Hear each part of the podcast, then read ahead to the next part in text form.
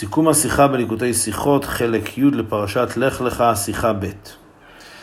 בעניין של ברית מילה, אנחנו מוצאים מצד אחד שהברית שאנחנו מקיימים כיום זה המשך של בריתו של אברהם אבינו. שאנחנו קיבלנו את זה בעצם בירושה מאברהם אבינו, שלכן אנחנו מדגישים בברכה, בברית מילה, שקידשנו במצוותיו וציוונו להכניסו בבריתו של אברהם אבינו. שכשם שהבן יורש מאביו, אז גם עניין הברית המילה זה דבר שאנחנו ירשנו אותו מאברהם אבינו. שזה בכלל לא, כשם שירושה היא לא תלויה בכלל במצבו, בגילו, בדעתו של היורש, אז גם העניין של ברית מילה זה דבר שהוא אה, מגיע באופן טבעי, בלי שום עבודה ומאמץ מצד היורש. כל יהודי ירש את העניין של הברית ברית עם הקדוש ברוך הוא מאברהם אבינו. מצד שני, הרמב"ם מדגיש שקיום המצוות שלנו כיום, במיוחד מצוות ברית מילה, אנחנו לא מקיימים אותה מכיוון שאברהם אבינו מל את עצמו או מל את בני ביתו, אלא אנחנו מקיימים אותה מכיוון שהקדוש ברוך הוא ציווה אותנו בהר סיני על ידי משה רבינו אה, לעשות ברית מילה. ויתרה מזו, המצוות שאנחנו מקיימים כיום אה, מבואר בחז"ל ומבואר באריכות בחסידות, שהן מצוות נעלות הרבה יותר מאשר המצוות שקיימו על ידי האבות. אז אם כן, למה אנחנו מדגישים שהברית המילה היא להכניסו בריתו של אברהם אבינו? לכאורה אנחנו מקיימים את המצווה הזאת מכיוון שהיא ניתנה לנו בהר סיני, והיא מצווה אחרת מאשר מה שאברהם אבינו קיים. ובכלל, למה אנחנו מדגישים כאן את העניין שזה בריתו של אברהם אבינו? לכאורה צריך להדגיש יותר שזה ברית של יהודים, הקדוש ברוך הוא. אומר הרבי שבכדי להבין זאת, צריך קודם להבין מהי המעלה המיוחדת של ברית מילה. כי הנה אדמו"ר הזקן כותב בשולחן ערוך, שהנפש הקדושה שבאדם מתחילה להיכנס בזמן ברית המילה. לכאורה, מה הכוונה שהנפש נכנסת בזמן ברית המילה?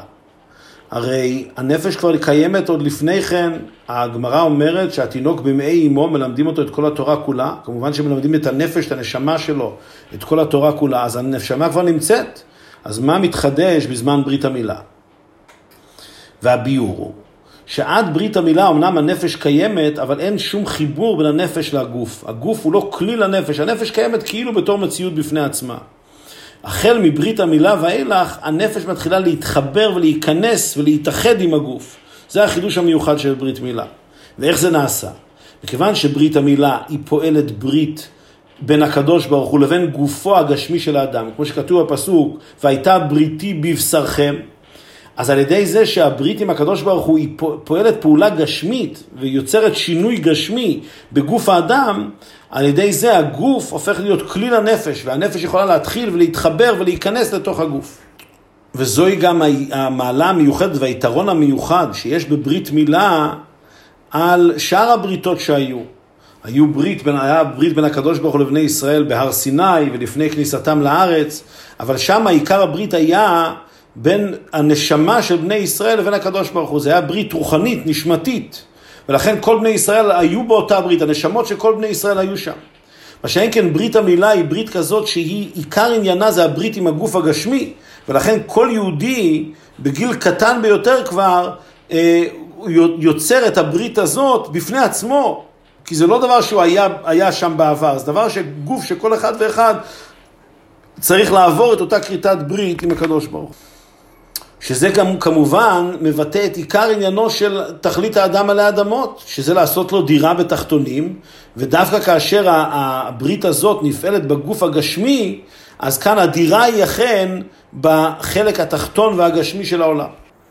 אז אם כן מובן שעיקר עניינה של מצוות ברית מילה זה לא ברית כזאת שקשורה עם הנפש כל כך, או עם השכל והמידות והרגשות של האדם, אלא זה ברית שבעיקרה היא קשורה דווקא עם הגוף הגשמי של האדם.